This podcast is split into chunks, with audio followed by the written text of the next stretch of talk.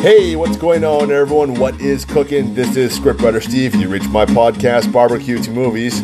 Well, today is May 1st, 2022. It is currently 3.07 a.m. in the morning. I'm up late, not working, not fixing photos. Just came home from watching a movie. Well, I watched the movie, hung out with my friends, and then came home, right? That's why it's 3.07. So, now which movie did I watch? Well, it's called The Unbearable Weight of Massive Talent. And I'm going to review that for you really quick. Um, I'm not going to include any spoilers in this entire review. And uh, I'll give you my two cents on everything here. And uh, because of that, because I'm not including any spoilers, I'm not, to, I'm not going to discuss character development or anything more. This podcast will be fairly short. And it'll be fairly short because I want to get to bed, right? Okay, so anyway, this movie, The Unbearable Weight of Massive Talent, I would give this a solid B plus, maybe A minus movie. Uh, it stars Nicolas Cage. It's produced by Nicolas Cage. Um, it is not directed by Nicolas Cage. Um, the movie is directed by this gentleman called Tom Gormican. Now, I have no idea who Tom Gormican is. I took a look, look at his uh, resume. Uh, this, is, this is maybe the second movie he's ever directed before. And, uh, but other than that, he he's not attached to any type of big name films out there, any films that you would probably recognize.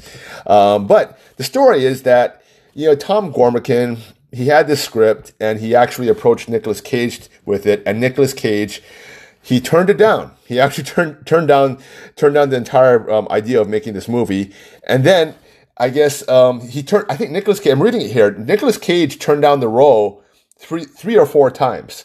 But then he changed his mind when Tom Gormican wrote him a personal letter. Now, what was in that personal letter? I don't know. And right after that, Nicolas Cage got involved. He got his production company involved, and a lot of other com- uh, a lot of other uh, uh, I guess producers. They came in. They brought a production deal with them, and then Pedro Pascal. He's the guy who played the Mandalorian. Um, he was also in the the second Wonder Woman movie. He played the bad guy in there. Yeah, he ended up, he starred as a super fan in this movie. And uh, yeah, the cast were just really great. Now, the movie itself, the movie itself is about Nicolas Cage um, and his failing acting career. And in this movie, again, it's fictionalized, yet it's kind of not really fictionalized in a way, is that he can't land A-list jobs anymore. He, um, directors don't want to cast him in movies. So he plays an alcoholic version of himself, a desperate version of himself who just wants to get a role. Now, he can't get any business out there. Um, he can't get any role in a good movie. And uh, he's hard up for money. He's, he's broke. He lives in a hotel. And he's about $600,000 in debt. And then he ends up, um, you know, having to attend a birthday party thrown by a super fan. And that's all I'm going to tell you. All right. That's all. That's all. Now, do I recommend this movie for kids? No, there's some sexual preferences and there is some blood in here. There's some death in here. So for kids, absolutely not. There's also some sexual like uh, commentary inside of here. So I would not like you to take the kids.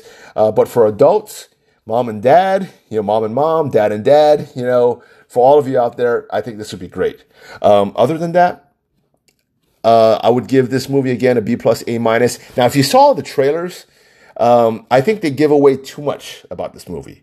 Um, I went in this movie knowing too much, so it wasn't as funny as I thought it could be. And I think the less you know about this movie, the better. So if you already saw the trailer, uh, I would say if you're if you're going to bring anyone else to that movie, don't don't ask them to see the trailer. Don't show them the trailer. All right.